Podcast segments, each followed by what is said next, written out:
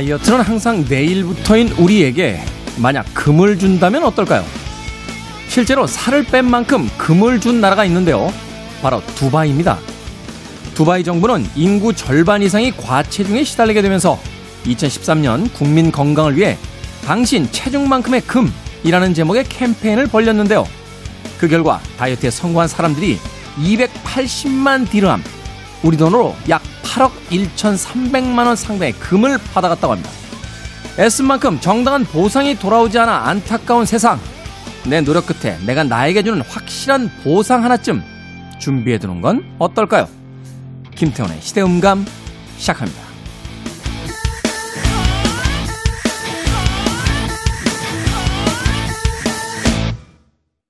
그래도 주말은 온다. 시대를 읽는 음악 감상의 시대음감 김태훈입니다. 2013년에 시작했다고는 합니다만 역시 두바이다 하는 생각 하게 됩니다. 전 세계에서 국민들이 살을 뺐다고 국가에서 금을 주는 나라. 땅에서 석유가 나오면 이런 캠페인을 벌일 수 있다 하는 것을 전 세계에다 시위하듯이 했던 것은 아닐까 하는 생각이 드는군요. 그럼 상대적으로 이런 캠페인을 하기 전에 자기 체중을 더 많이 붙였다가 급격히 빼면 더 많은 금을 받을 수 있는 것 아닌가요? 정말 대단한 국가 캠페인이다 하는 생각을 해보게 되는데 사실 우리는 내 자신에게는 좀 인색할 때가 많죠. 내게 주는 선물이라는 표현을 쓰긴 합니다만 내가 나에게 쓰는 돈을 어, 과하게 쓴다라고 했을 때 사치라는 단어를 사용하게 됩니다. 그러나 내가 누군가에게 무엇인가를 사준다. 좋은 옷을 사주고 좋은 차를 사주고 좋은 집을 장만해 준다라면 때로는 그것이 그 사람 굉장히 후한 사람이 되기도 하고요. 인심이 넉넉한 사람, 고마운 사람, 혹은 효자나 효부로 불리우기도 합니다. 굉장히 이상한 일이죠. 어, 우리는 우리 스스로의 행복을 위해서 살아가기 위해 노력하고 있는데 우리 자신에게 쓰는 돈은 혹은 어떤 시간은 조금 과하다 싶을 때는 사치 혹은 게으름이라고 평가를 받게 되고 똑같은 일을 남에게 하게 되면 그것은 굉장히 좋은 호의나 긍정적인 평판으로서 돌아온다는 것 한 번쯤 생각해 볼 만한 일이 아닌가 하는 생각이 듭니다. 오히려 남들에게 좀 인색하더라도 나에게는 좀 많은 시간과 아, 노력에 대한 보상으로서 무엇인가를 할 수 있다라면 글쎄요 남들에겐 인색한 사람 저 사람은 너무 짠 사람이라고 평가를 받을 수 있겠습니다만 그래도 세상 사는 것이 조금은 즐거워지지 않을까 하는 생각도 해보게 됩니다. 또 방송 듣고 어, 아내분들은 허락 안 하셨는데 나에게 주는 선물이라고 남편분들 어떤 물건들 지르실까봐 좀 걱정이 되긴 합니다만 그럼에도 불구하고 인생이라는 것이 그렇게 규칙적이며 모든 것이 자로 잰 듯 딱 떨어지게 살 수는 없는 거죠.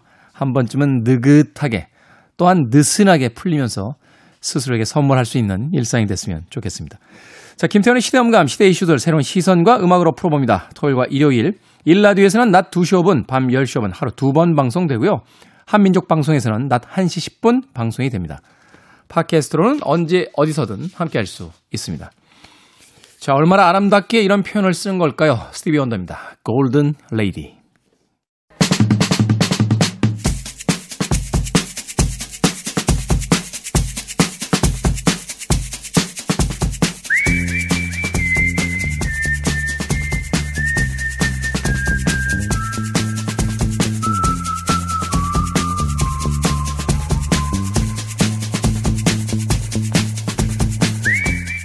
한 주간 사람들이 많이 본 뉴스 그리고 많이 봐야 하는 뉴스를 소개합니다.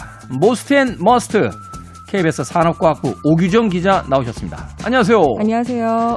참고로 지금 저희가 방송 녹음을 하고 있는 시점은 6월 10일 목요일 현재까지 나온 기사들과 상황을 바탕으로 진행되는 점 양해해 주시길 부탁드리겠습니다. 자, 그럼 먼저 한 주간 많이 본 Most 뉴스 키워드부터 살펴볼까요? 네, 뉴스 분석 사이트 비카인즈를 통해서 지난 6월 4일부터 6월 10일까지 가장 많이 보도된 주요 이슈들을 정리해봤습니다. 우선 첫 번째 소식입니다. 공군 부사관 사망 파문 확산 소식인데, 아... 네, 이게 정말 많은 국민들의 공분을 자아내고 있죠. 공군 20 전투 비행단에서 일어난 그 성추행 피해, 공군 부사관 사망 사건이 확산하고 있습니다. 늑장 부실 수사 의혹이 제기가 됐고요. 늑장 수사를 한 부대 그리고 또 공군본부 군사 경찰단 20비 군 검찰 법무실까지 정말 탈탈 압수수색 을 받고 있습니다. 그리고 또 2차 가해 혐의를 받는 부대원들도 지금 소환돼서 조사를 어, 받고 있습니다. 이게 문명 국가에서 일어날 수 있는 일입니까? 더군다나 그러니까요. 이게 지난주에 저희가 한번 이 사건에 대해서 정리를 한번 해드렸잖아요. 그때보다 지금 뭐 의혹이 해소된 게 아니라 네, 점점 더... 사건이 커지고 있잖아요. 네, 네, 그렇습니다. 그래서 뭐 조직적인 어떤 범행에 대한 은폐다 네. 이야기도 나오고 또 문제가 됐던 게 과거에 뉴스들을 찾아보니까 뭐 8년 전, 10여 년 전 뭐 이때도 있었던 비슷한, 사건들인데 네, 그렇습니다. 그때로부터 지금 한 발자국도 더 앞으로 나가지 못하고 있다는 거잖아요. 네. 그래서 9일에 국회 국 방위 회의에 서욱 국방부 장관이 출석해서 대국민 사과를 했지만 이 국가 권력에 의한 타살이 아니냐 이런 질타가 쏟아졌고요. 또 6일에는 문재인 대통령이 현충일 추념사를 통해서 사과의 뜻을 또 밝혔고 이중사 분향소 찾아서 유가족을 위로했습니다. 다른 데는 몰라도 군대는 이러면 안 되는 거 아닌가요? 그러니까 여기 나라를 지키러 들어가는 군대에서 이게 무슨 일입니까, 정말?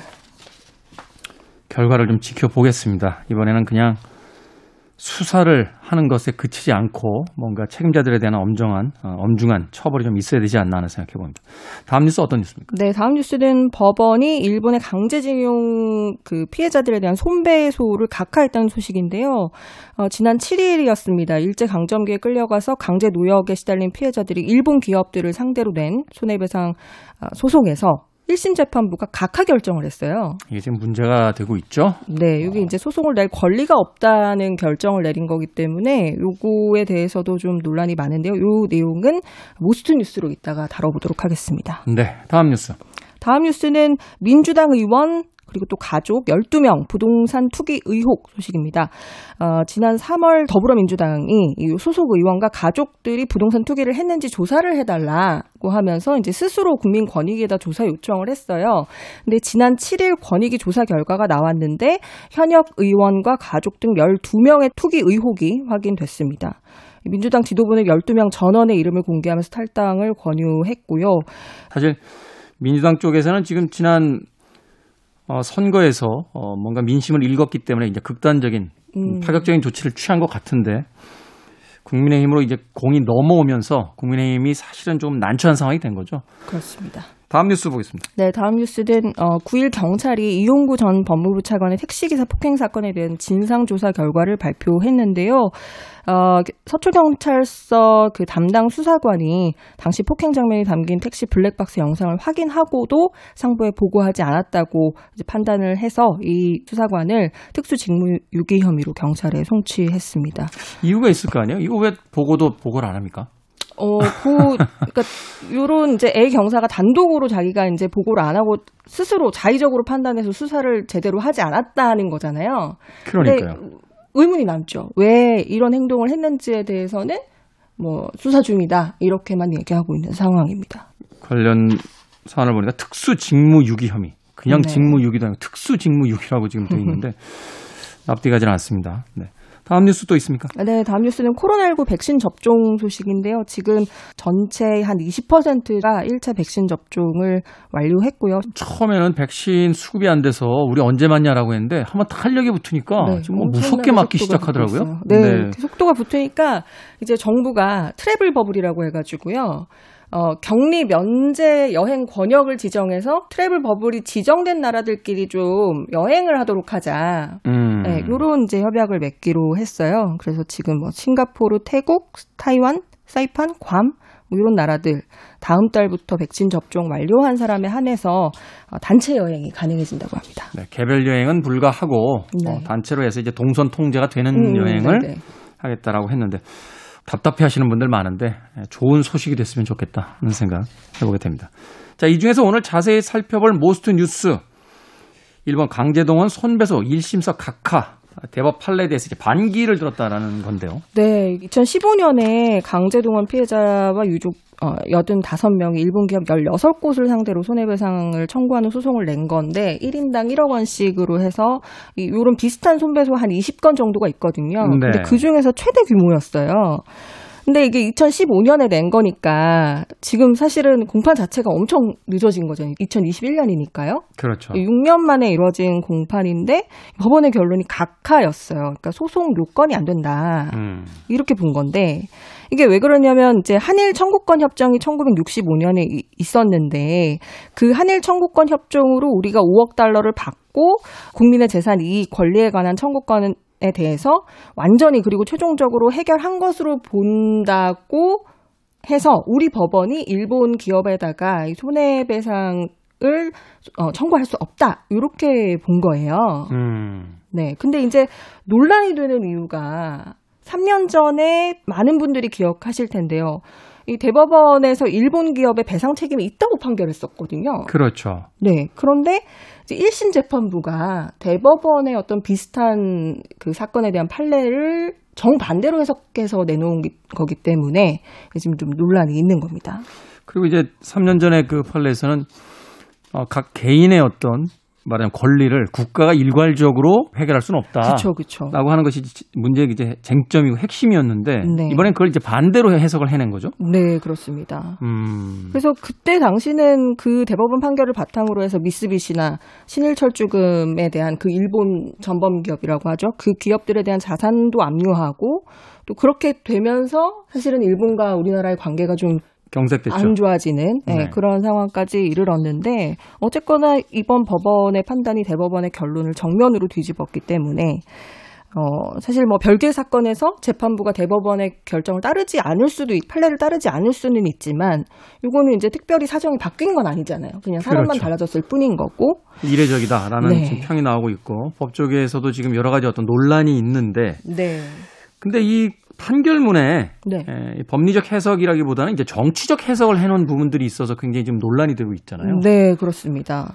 어, 어떤 게 있냐면요. 2018년 요 대법원 그 판례에 대해서 식민 지배와 징용의 불법성을 전제로 한 국내법적인 해석에 불과하다. 이런 식의 이제 평가절하하는 내용이 있는가 하면 잠깐 1심 재판부가 이제 대법원 판례 판결에 대해서 지금 네. 반기를 들면서 지금 논평을 한 건가요? 네, 그렇습니다. 이제 네. 그것뿐만이 아니라 이 좀 국제 정세를 좀 해석해 놓는 그런 게 있는데 이런 거예요. 이제 피해자의 손을 만약에 들어줬을 때 이 피해자의 손을 들어준 판결이 국제사법재판소를 갔다가 만약에 패소를 한다면 이제 막 세계 10강에 들어선 문명국으로서의 대한민국의 위신은 바닥으로 추락할 것이다. 라는 내용도 있고요. 이걸 이걸 왜 재판부에서 걱정하죠?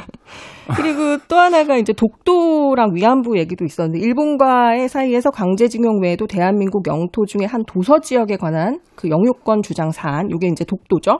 그리고 또 위안부 사안이 있는 바 세 사안 모두 또는 일부가 국제 재판에 회부가 된다고 하면 이게 대한민국은 승소를 해도 얻는 게 없고 만약에 패소를 한다고 하면 국격에 치명적인 손상을 입을 게 명백하다 이런 식으로 이제 그 써놨어요. 그러니까 사실은 법리보다는 만약에 피해자의 권리가 인정되면 나라가 위태로워진다 식의 그 논리가 들어가 있기 때문에 판사는 법리적인 해석, 법적인 판단만 하면 되는 건데 이게 정치 외교적으로까지 해석을 하는 게 맞느냐 이런 이제 비판도 있죠.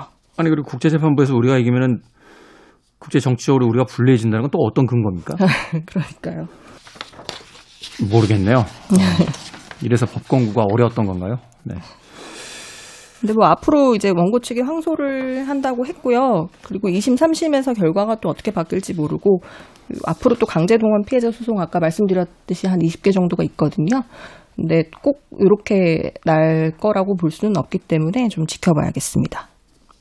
알겠습니다. 자, Must 뉴스 살펴봤고요. 이번에는 우리가 꼭 봐야 할 Must 뉴스 어떤 뉴스입니까? 네, 좀 시원한 소식인가 해서 어, 영상을 봤다가요. 고구마 100개 먹은 것 같은 답답함을 느낀 기사인데요. 어떤 기사예요? 뭐냐면 수천억짜리 바다숲 들어가 보니 이런 기사예요. 환경 훼손이 되면서 바다 사막화가 빠르게 진행이 되고 있거든요. 네. 또 우리 테디님은 바다를 또 좋아하시니까 많이 뭐. 아실 텐데 이제 산호섬이 막 이렇게 산호군락이 형성되면 거기에 물고기들이 살고 해양 생태계가 조성이 되는데 네. 이제 바다 사막화라는 거는 산호섬이 하얗게 백화 현상이 나타나는 걸 얘기를 하는 거거든요. 음. 근데 지금 국내 연안의 34%가 이미 바다 사막화가 진행 중이라고 합니다. 근데 이제 정부가 인공 어초를 넣는 그 사업을 하고 있거든요. 그게 콘, 이제 콘크리트로 플레임을 짜가지고 그쵸. 사각형으로 집어넣거든요. 네, 그게 네. 이제 바다숲 조성 사업인데 지금까지 조성된 면적이 축구장 3만 4천 개 규모. 여의도 면적의 한 90배 정도가 어. 조성이 됐어요. 네. 근데 KBS가 직접 요 지난해 바다숲 조성 사업을 진행했다는 곳에 들어가서 한번 확인해 봤어요. 물속에 어떻게 돼 있는지. 그랬더니 그 인공어초를 심는 구조물 아까 말씀드렸듯이 콘크리트 구조물, 폐타이어, 네. 폐어선 이런 거거든요. 그러니까 그런 것만 남아 있고 하나도 없는 거예요. 바다숲 그 심은 이식한 것들이. 거기 이제 스킨이라고 해서 그 물에다 오래 놔두고 그걸 좀 뿌려 놓으면 네. 이렇게 콘크리트가 덮이면서 뭐 멍게도 자라고 거기서 뭐 산호도 자라고 네네네. 다 자라기 시작하거든요. 네. 어, 근데 그게 하나도 없다는 거잖아요. 네, 그게 이제 거의 없었고 제주도만 해도 제주도 바다숲 조성 사업이 여섯 곳을 했는데 그 중에 네 곳이 실패했다고 하거든요. 음. 근데 이게 원인이 뭐냐? 원인을 봤더니 서식 환경이 맞는 걸 심어야 되는데 아... 남해안에 있는 해조류를 전국 바다에 옮겨 심었어요. 그러니까 이게 먼 곳에서 심으면 안 되고 거, 그 주변에 이제 가까이 나는 거를 가까이 나는 이제 종의 특성을 아. 고려해서 이식을 해야 되잖아요. 근데 그렇게 하지 않았고 또 심는 시기도 문제였는데 원래 보통 이제 해조류는 가을에 싹을 터서 그 다음에 초여름에 포자를 뿌려야 된다는 거죠. 그러면 이제 요 가을에 싹을 틀 수 있게 미리 심는다든지 그런 걸 해줘야 되는데 모내기, 모내기 같은 거 먼저 네. 해줘야 된다는 건데. 근데 이제 우리나라에 예산이 나오는 때가 언제예요? 봄이랑 가을이잖아요. 그렇죠. 그러니까 예산 나올 때 봄, 가을에 심으니까 이 시기가 안 맞는 거예요. 예산 나올 때 좀 예산 좀 가지고 있다 싶으면 안 됩니까? 그러니까요.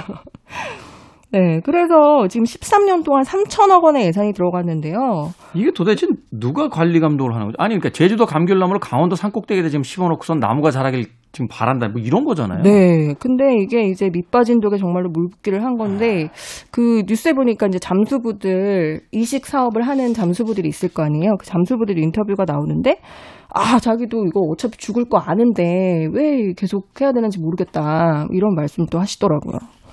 일반적인 회사에서 이렇게 사업 진행하면 담당자 퇴사해야 되는 거 아닙니까? 그 이게 참 하나도 모니터링이 제대로 이루어지지 않고 13년 동안 이렇게 됐다는 게 좀 믿기 힘들 정도였습니다. 납득이 안 가네요. 네, 납득이. 우리 그 중고등학교 때 배우지 않습니까? 어, 지역에 따라서 침엽수, 화렵수, 어, 나무의 종이 달라지고 자라는 꽃도 달라지는데 물은 그렇지 않을 거다 이렇게 생각한다 했다는 거죠. 뭐 잘 자라겠지라고 했는지 네. 오늘 뉴스 참 이해 안 되는 게 많습니다. 자, 한 주간 사람들이 많이 본 뉴스 그리고 많이 봐야 하는 뉴스를 소개했습니다. Must and Must KBS 산업과학부 오규정 기자와 이야기 나눴습니다. 고맙습니다. 감사합니다. 자, 콜드플레이입니다. Adventure of Lifetime.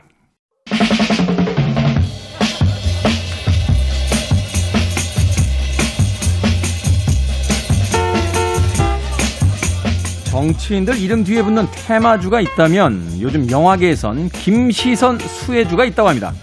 흥행 순위를 움직이는 남자 김시선 평론가와 함께하는 우리 시대의 영화 이야기 시선의 시선 영화 유튜브 크리에이터 채널 김시선의 김시선 평론가 나오셨습니다. 안녕하세요. 네, 안녕하세요. 김시선입니다. 반갑습니다. 시선을 따라가면 대박 작품이 있다. 아, 이런 소문이 솔솔 퍼지고 있던데. 네. 이제 거물이 되신 거죠? 아, 그러고 싶은데 이, 게 맞는 걸까요? 이 내용이? 저한테 묻지 마십시오. 퇴물이기 때문에. 네, 아닙니다. 네. 아, 아유 대박 작품이 되면 좋겠네요. 제가 소개했던 작품들이 사실은 뭐 음. 뭐 요즘에는 너무 한동안 또 뜨거운 소식도 너무 많았어서 네. 어, 정말 저보다도 많은 분들이 더 많은 영화계 소식을 궁금해하지 않을까 싶어요. 최근에 막 그런 것도 있었잖아요. MGM이 아마존 프라임에 인수가 됐다던가 네. 뭐 그런 되게 대박 소식들이 더 많기 때문에 제가 추천한 것보다는 그쪽에 더 관심이 많지 않을까 이런 생각을 해봅니다. 참 아마존 아마존이 사실은 지금 그 공룡 회사이긴 한데 네. 이 OTT 쪽에서는 조금 약세잖아요. 네. 어, 넷플릭스라든지 또는 그 디즈니 플러스 같은 음. 곳에 밀리고 있는데 MGM을 인수한다. 007을 그럼 아마존에서 보게 되나? 네, 앞으로는 아마존에서 여러분들이 보실 수 있을 거예요. 특히나 뭐 쇼핑 사이트가 원래 주된 목적이기 때문에 아마존 프라임에서도 여러분들 007 영화를 보시면서 그 제임스 본드가 입고 있던 옷은 무슨 옷인가 이런 것도 액세서리라든지 네 실제로 그 아마존 프라임 앱은 엑스레이라는 그 기능이 있어가지고 실제로 그런 것들을 앞으로 나중에는 볼 수 있지 않을까 이런 생각도 해봅니다. 네 최근에는 사실 포털이든 뭐 OTT든 거의 다 commerce로 가는 듯한 네. 네, 그런 느낌도 있습니다. 자, 김시선 평론가와 함께하는 우리 시대의 음. 영화 이야기. 네. 오늘 가져오신 영화 어떤 영화입니까? 네. 모든 것이 commerce된 시간 으 로 가고 있지만 우리는 또 우리의 삶을 열심히 살아야 되지 않겠습니까? 네. 그래서 오늘 더 치열하게 사는 한 사람의 이야기를 다루고 있는 어, Not Out이라는 영화를 가져봤습니다. Not Out. 네. 어, 이게 무슨 무슨 뜻이죠? 영어로? 아, 나, 네. Not Out. 아마 아. 야구 좋아하시는 분들은 나다웃 상태. 네. 아, 알죠, 알죠, 알죠, 알죠, 알죠. 아주 익숙하실 것 같아요. 네. 그 뭐 Not Out 하면 영어부터 약간 말씀을 드리자면 투 스트라이크 상황. 어떻게 보면 이제 한 번 더 스트라이크 다음에는 이제 어 끝나는 그런 음. 상황이지 않습니까? 그런 상황에서 스트라이크가 되긴 했지만 공을 포수가 잡지 못하면서 이제 뒤로 빠지게 되면서 공이 그렇죠. 예, 이제 선수가 일루로 진루를 할 수 있는 상태를 우리가 이제 낫 아웃이 됐다. 뭐 이렇게 말을 하는데 야구에서는 뭐 그렇게 많이 반복돼서 나오는 상황은 아니죠. 왜냐면 이제 프로 야구를 우리가 주로 보는데 프로 야구의 포수들은 웬만해선 공을 안 놓쳐요. 웬만 그리고 스트라이크 상황이라는 건 공이 거의 중앙에 들어가 있는 상황이고 네. 가끔 이런 경우는 있죠. 빠지는 공을 던졌는데 타자가 헛스윙을 해서 네. 스트라이크 상황이 됐는데 그 공이 이제 빠진다. 네. 그러면은 분명히 일반적인 상황에서 이제 스윙 아웃인데 네. 갑자기 타자가 뛰기 시작합니다. 아.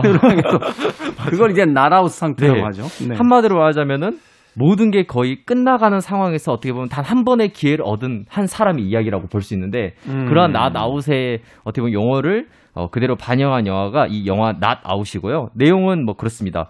19살의 고교 야구 선수인 광호가 전국대회에서 결승타를 날리고도 프로 선수에서 데뷔하지 못하는 상황이 벌어져요. 아. 어, 그러면서 이제 어떻게 보면은 평생 어떻게 보면 스포츠 선수들이 거의 대부분 그렇잖아요. 평생을 이제 그 야구라는 꿈을 위해서 달려온 선수인데 프로 선수 데뷔를 하지 못하게 되면서 모든 기회가 사라진 상황이 된 거죠. 근데 단 하나의 상황 그 기회를 얻게 됩니다. 뭐냐면 어 대학교로 지, 진학을 하는 새로운 기회를 얻을 수 있는 기회가 있는데 다만 그러기 위해서는 너무 집안이 좀 가난해서 돈이 어, 돈을 구해야 되는 그런 상황에 빠진 한 광호의 이야기가 바로 낫 아웃이라는 영화입니다. 네.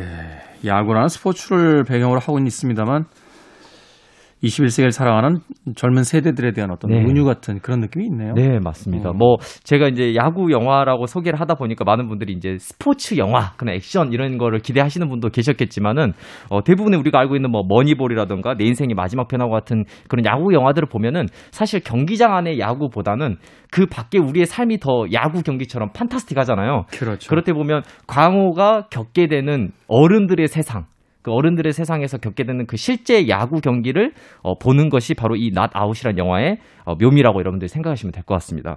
김시선 평론가는 야구 좋아하십니까? 야구 하셨었어요? 아유, 전 야구를 그 뭐 중학교 때 한번 해보고 대학교 때 따라가서 응원을 해봤는데 응원하는 재미는 있는 것 같은데 아직까지 그렇게 야구의 매력을 느끼지는 못하고 있는 사람 중에 음. 하나입니다.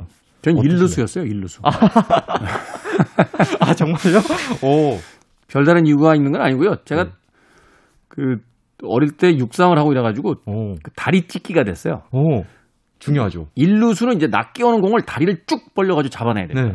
그게 된다고 일루수를 시켰습니다. 원래 일루수는 왼손잡이를 시키거든요. 네. 어, 오른쪽에 글러브를 끼고 이제 수비를 하고, 어, 그래 이제 음. 수비 폭이 넓어지기 때문에. 네. 저는 오른손잡이였는데도 일루수를 시켜서 일루수 하기 싫어가지고 야구 그만했던. 오. 아, 저는 야구를 많이 안 해봐서 그런지 오히려 이 영화에 또 그 광호의 여러 이야기들이 어, 익숙해졌던 것 같은데 네. 이 영화에서 되게 재밌던 장면 중에 이런 장면이 있어요. 뭐냐면은 이제 감독이 어, 연습 경기 비슷한 하게 하는데 그 연습 경기에서 져야 되는 상황인 거예요. 그러니까 져줘야 되는 연습 경기를 져줘야 된다고. 네, 져줘야 되는. 근데 져줘야 되는 건데 이제 광호한테 말하죠. 어, 너가 어떤 상황이 와도 절대 일루로 진루를 하지 마라. 쓰리 스트라이크 당해라. 이런 식으로 이제 요구를 해요. 헛스윙하고 그냥 타석에서 나와라. 네, 나와라. 이런 요구를 하는데 투 스트라이크 상황인 거예요. 그래서 아, 여기서 Not Out 상태가 됩니까? 그렇죠. 근데 여기서 이제 진루를 안 해야 되는데 머리로는 감독의 말을 들어야 대학교 진학에 더 쉽거나 아니면 다른 곳으로 이제 감독이 더 백을 써줄 테니까 말을 들어야 되지 머리로는 굴리는데 이 사람이라는 게 오랫동안 올해 야구에 열정을 바쳐온 친구잖아요. 그러다 보니까 자기도 모르게 그 상황에서 아, 나 아웃이구나 하면서 일루로 냅다 진루를 하게 되는 거예요. 아니 근데 이게 음. 포수가 공을 잡는 상황에서 헛스윙으로 아웃되고 나가기는 우리가 이제 가짜로 아웃되고 나기가 쉬운데 네. 나는 아웃되려고 휘둘렀단 말이에요. 근데 포수가 공을 놓쳐버리면 네. 나다우스 상태인데 안 뛰면 이상하잖아. 그죠? 경기장에서. 안 뛰면 이상한데 광호 입장에서는 자기가 어떻게 보면 선택하지 않은 상황들이 연이어 펼쳐지고 있었던 거죠. 어떻게 보면 이 영화에서. 아, 그러면서 내가, 결국에 내가 선택하지 않은 상황. 네. 그래서 결국에는 일루로 진루를 한 순간 아차 싶어진 거죠. 네. 일루로 가지 말라고 그랬는데. 네, 가지 말라고 했는데. 그래서 그런 상황에 어떻게 빠지게 된 이 광호라는 이제 소녀가 어떻게 보면 이제 돈을 벌기 위해서 불법 휘발유를 만들어요. 불법 휘발유를 만들면서 그것을 이제 밤에 몰래 팔고 이런 식으로 하면서 이제 돈을 벌게 되면서 벌어지는 이제 이야기로 진행이 됩니다. 음, 그러니까 결국 이제 야구에 대한 그 은유를 통해서 네. 어, 삶에 대한 인생에 대한 이야기, 네. 젊은 세대들에 대한 이야기를 하고 있다는 걸 바로 그런 대목에서 우리가 어렵지 않게 네. 읽어낼 수가 있네요. 네. 자, 이 주인공 광호를 통해서 어, 영화는 어떤 걸 보여주려고 하는 걸까요? 아마도 이제 가장 중요한 메시지인 것 같아요. 광호의 눈빛을 보여주고 싶었던 것이 바로 이 영화의 전부가 아닐까 싶어요. 그러니까 저는 이제 이 영화를 보러 가시는 분들이 이제 야구 영화 이렇게 보다기보다는 이렇게 보면 자기가 원하지 않았던 상황에서 연속해 벌어지는 상황 속에서 어쩔 수 없이 거기서 생존하기 위해서 뭔가를 해야만 했던 이 광호가 어, 할 수밖에 없었던 그 진한 눈빛 음. 그 눈빛을 보기 위해서 이 영화를 보러 가는 거라고 느껴지고 그 눈빛에서 느껴지는 메시지는 뭐냐면 아직 끝나지 않았다.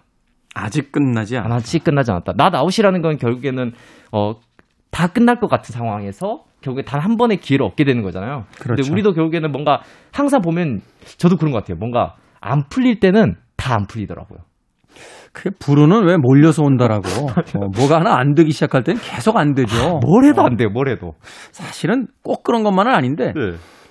안 되고 되는 게 있고, 안 되고 되는 게 있고, 되고 안 되는 게 있고, 이런 상황에서는 그렇게 심각하게 생각을 안 하는데, 안 되는 것이 몰려온 순간은 한마디로 기억에 확 남는 순간이기 때문에, 아, 나는 왜 이렇게 되는 일이 없지? 하는 생각을 할 수밖에 없게 되기도 네. 하죠. 저도 어. 그럴 때가 항상 있고 아마 듣는 분들 중에서도 아, 하다못해 뭘 밥을 먹으러 가는데 밥 음식점이 닫혀 있다던가 정말 아, 이게 뭐 이렇게 안 돼도 이렇게 안 될 수가 있는 이런 상황이 빠질 때가 많거든요. 음. 근데 광호가 아무래도 그런 상황에 빠져 있는 상황이었던 것 같고 그리고 이제 이 광호라는 인물을 연기하는 배우를 보러 가는 것도 되게 이 영화의 묘미일 것 같아요. 네. 이제 정재강 배우인데 이번에 이제 전주국제영화제에서 이 나다웃이 3관왕을 했습니다. 이 영화가. 근데 아. 그 중에 하나가 이제 배우상을 받았어요. 그래서 왜 배우상을 받았다고 하는 거 보니까 이 영화에서 눈빛 얘기를 했잖아요. 네. 확실히 그 광호가 가지고 있는 그 울분에 찬 뭔가 내가 노력은 하고 있지만 이 상황을 벗어나지 못하는 그 상황성에서 느껴지는 그 눈빛이 아주 잘 연기됐다고 저는 생각하고 있기 때문에 음. 이 전재 정재강 배우를 보러 가는 것도 여러분들이 어 나중에 어 어떻게 보면 뜰 배우를 뜰 배우를 미리 보는 어, 영화일 수도 있다고 생각을 합니다. 네. 전주 영화제에서 이미 그 어떤 작품성과 연기력에 대한 부분들이 이제 검증이 네. 됐기 때문에 네. 사실 이런 작품들이 그 이제 메이저 소위 이제 극장의 주류 영화로서 이제 음. 평가받는 건 아닙니다. 아, 맞습니다. 네. 뭐 신인 감독인 경우가 많고 또 신인 배우들의 경우가 네, 많기 맞습니다. 때문에 그런데 어, 그 영화제 같은 공간을 통해서 이제 그 공개가 되고 이제 평가된 뒤에는 음. 한 번쯤 주목해 볼 만한 네. 그런 영화로서 분명히 의미가 있다라고 네. 이야기 특히나 요즘에 코로나로 인해서 많은 영화들이 좀 대기 상태이거든요. 그래서 네. 아마 극장에 가서도 아, 뭘 보지라고 고민하시는 분들 꽤 있으실 것 같은데 음. 어, 그런 분들이 이참에 이런 영화도 한번 접해 보시는 것도 굉장히 좋겠다는 생각하고요. 어, 정재가 배우가 얼굴이 실제로 제가 이제 보니까 되게 잘생기셨어요. 근데 이 영화에서는 전혀 다른 느낌이 받았거든요. 완전히. 음. 그러니까 왜 그런 거 하니까 광호라는 인물이 어 뭔가 집안의 지원도 받지 못하는 상태고 그리고 이제 울분에 찬 상태이기 때문에 눈빛이 굉장히 강렬해야 돼서 얼굴이 까무잡잡해야 되고 그리고 네. 이제 머리카락이 숱이 없는 상태로 마치 이제 부분 부분 탈모도 있어야 되는 그런 약간 인물이에요. 그러니까 외모에 있어서 벌써 그가 얼마나 고된 삶을 살고 있는지를 이제 보여주는 네. 음, 어, 말하자면 음, 연기를 했다는 거죠. 네, 실제로 저 들어보니까 그 정재강 배우가 연기했던 광호가 이 영화를 보면은 앞에 부분에 땜빵이 좀 조금 애매하게 나 있어요. 그래서 아니 저건 뭐지라는 생각을 영화 보면서 왜 저 왜 머리 스타일이 저렇게 돼 있지라는 생각을 해봤는데 알고 보니까 실제로 이제 어 그 얼굴을 까무잡잡하게 만들어야 되니까 네. 태닝을 네. 했는데 태닝하는 첫 태닝하는 과정에서 이게 땜빵이 나버렸대요.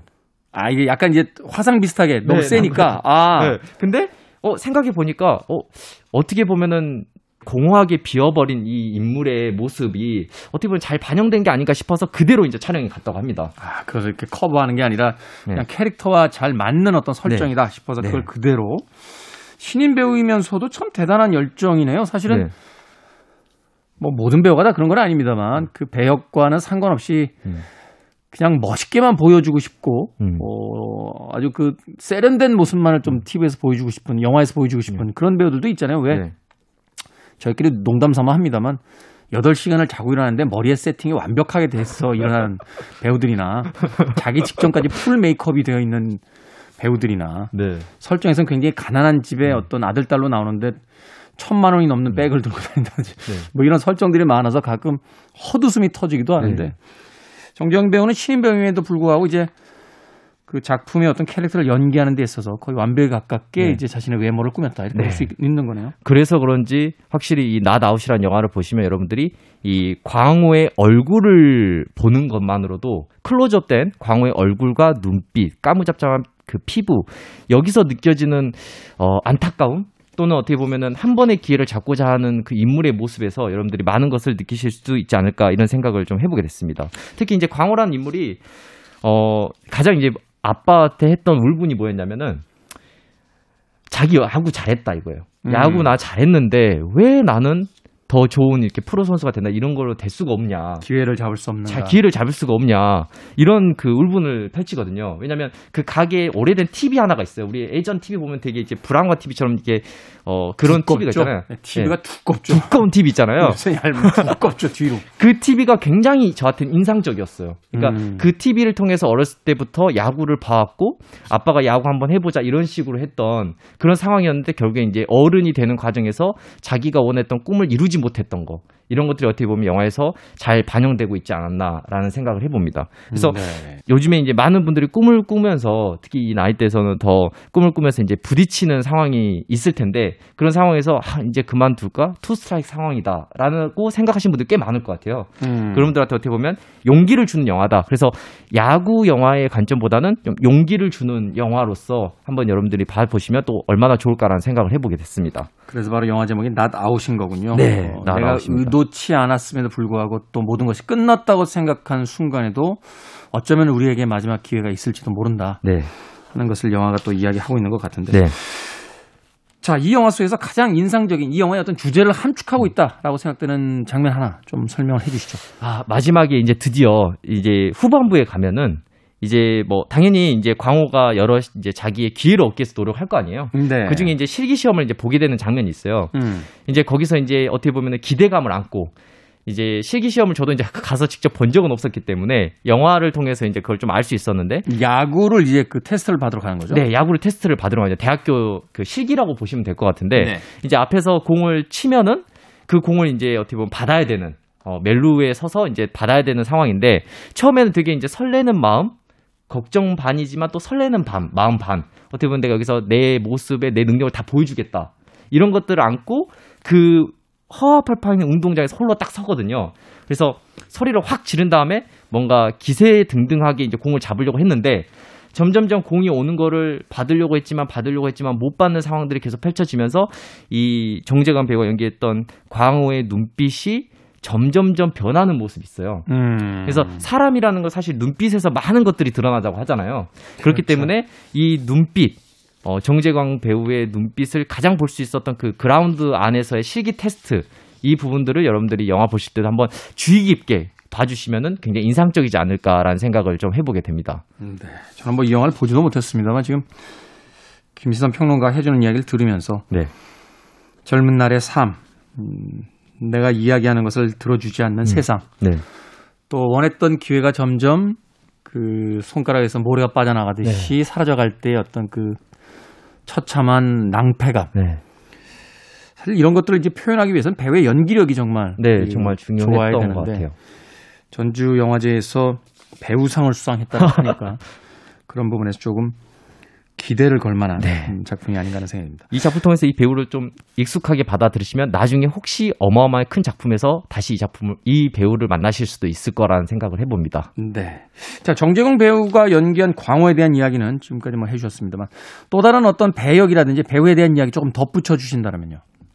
정자강 배우를 중심으로 하는 영화이기 때문에 다른 배우들은 많이 나오진 않고 있는데 어, 다른 친구들에 대한 이야기는 조금씩 나와요. 왜냐하면 음. 이제 광호가 혼자 이런 상황에 빠져 있는 게 아니라 사실은 뭐 친구 민철이라든지 수연처럼 어, 주변에서 볼 수 있는 친구들이 사실은 밤에 이제 휘발유를 가짜 휘발유를 만들고 그 휘발유를 통해서 같이 팔고 그 안에서 서로 얘기를 나누면서 행복감을 느끼고 이런 모습들도 볼 수가 있고요. 또 다른 모습으로는 사실은 이제 경쟁 사회잖아요. 그렇죠. 그러니까 이 친구 중에 한 친구가 사실은 집안의 지원을 좀 받고 있는 친구인데 이 친구는 어 뭐 프로 선수가 될 정도의 실력을 갖고 있는 선수는 아닌 거예요. 그래서 뭐라고 하냐면 계속 광호에게 자기는 그냥 대학교 가서 어 그냥 나중에 코치나 했으면 좋겠다 이런 말들을 해요. 근데 쉽지 않은데요. 대학에 가서 코치하시는 분들 쉽지 않습니다. 아 그것도 쉽지 않죠. 근데 그런 말을 계속 하는데 광호는 그때까지도 자기는 이제 프로 선수로 데뷔를 하고 싶었던 사람이니까 그걸 그냥 흘려 들었었거든요. 근데 나중에는 제가 앞에 말했다시피 대학교를 진학하려는 마지막 기회를 잡으려고 하잖아요. 이 친구랑 라이벌이 되는 거예요. 아. 그러니까 어떻게 보면은 정말 누구보다도 친한 동료 사이였던 관계마저 깨트릴 수 있는 깨트려질 수밖에 없는. 그러니까 어 광호가 점점점 어떻게 보면은 꿈을 키우는 소녀에서 점점점 어 약간 짐승이 된다고 해야 되나요? 음. 어 그런 어떤 선을 지키지 않는 모습들을 보는 것도 이 영화의 매력이라고 볼 수 있을 것 같습니다. 순수했던 꿈을 믿었던 한 네. 소년이 세상살이의 그 음. 무게에 눌리게 되면서 네. 어떻게 눈빛과 네. 어, 그의 어떤 심성이 변해가는지 네. 그런 것도 이 영화를 통해서 네. 만나볼 수 있다. 자, 영화 Not Out 시선의 시선 영화 평론가 김시선 평론가와 함께 이야기 나눴습니다. 고맙습니다. 네, 감사합니다. 음악 한 곡 들으면서 저도 이제 마무리 인사 드리겠습니다. 제니스 이안의 노래 중에서 S17 17살의 세상이 공평하지 않다는 것을 알아버린 한 소녀의 이야기 오늘 끝곡입니다. 지금까지 시대음감의 김태훈이었습니다. 고맙습니다.